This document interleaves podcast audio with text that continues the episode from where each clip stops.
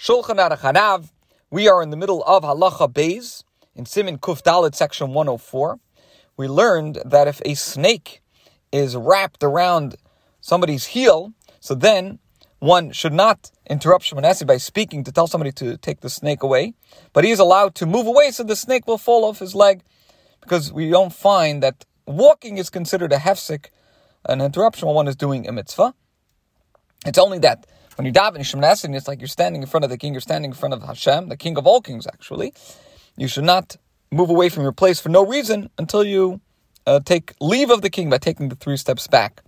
But when there is a necessity, so then you're allowed to move even in the middle of the blessings of Shemoneh Esrei. The Rebbe will not qualify. But Medvar Mamurim, when does the above apply? That uh, if the snake is wrapped around your heel, you should not make an interruption.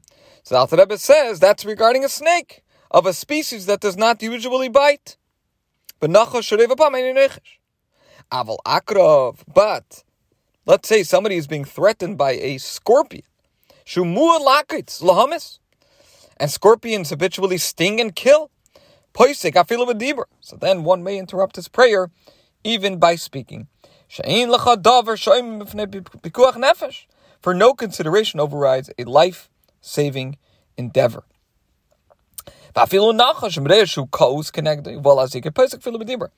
Even with regard to a snake, if one sees that it is raging at him and is coming to harm him, he may make an interruption even by speaking. This concludes Halacha Beis. Halacha Gimel 3.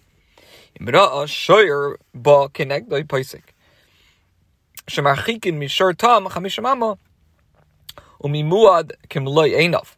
If a person sees an ox approaching him, he should make an interruption because one should distance himself 50 cubits from an ox that is not known to gore, and one should move out of sight of an ox that is known to gore. And that's because of the danger. One is allowed to move away in the middle of Shemoneh Esrei.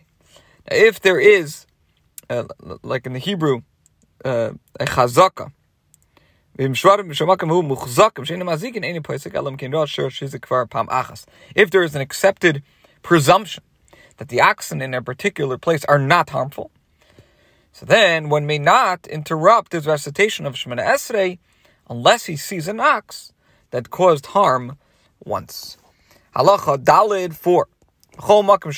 Whenever one makes an interruption, im shoha b'afsakase mechamas anse kedei ligmer es kol atfila mereshu l'sefer l'sefa choyzer l'roish k'mishin isbar b'simin samachei m'shar and lefi hamispalol k'mei shenisbayer uh, sham.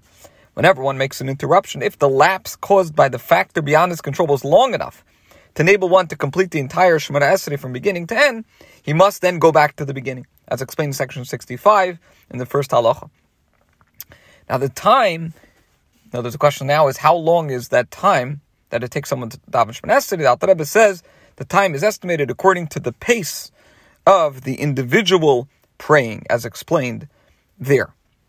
When the delay was not as long as that, so then if he interrupted by speaking in the midst of one of the 13 intermediate blessings, the Yud Gimel Brachis and he should return to the beginning of the blessing that he interrupted.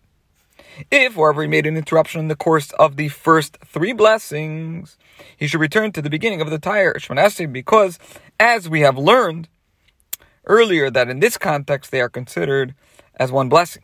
Now, if one made an interruption in the course of the final three blessings, he should return to the blessing beginning Ritzei, for these three blessings are also considered as a single unit. Why? Because while reciting the first three blessings, one is when one is saying the first three blessings, one is like a servant who sets forth the praises of his master. The gimel ke'eved pras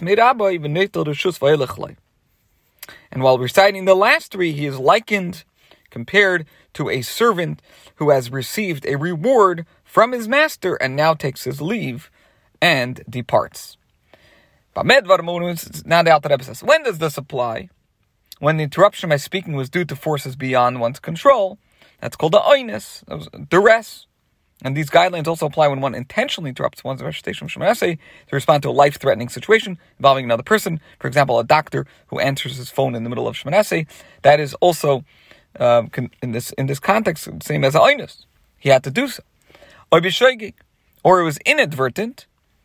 If everyone spoke willfully, that's called bemazid, he's required to return to the beginning of Shemoneh under all circumstances. Now, the Rebbe now points out in the parentheses, in the present era, most people are not careful to refrain from speaking during the blessings of the Shema, they are considered to be transgressing inadvertently. For a person who mistakenly thinks an act is permitted, is considered to be acting inadvertently. That's Bishoigi. Now, the Rebbe relates to speaking while reciting the blessings of the Shema, not while in the middle of Shemoneh one might infer that this law doesn't apply with regard to speaking during the wisdom of Shemoneh because it is common knowledge that one may not speak then. This concludes today's shiur.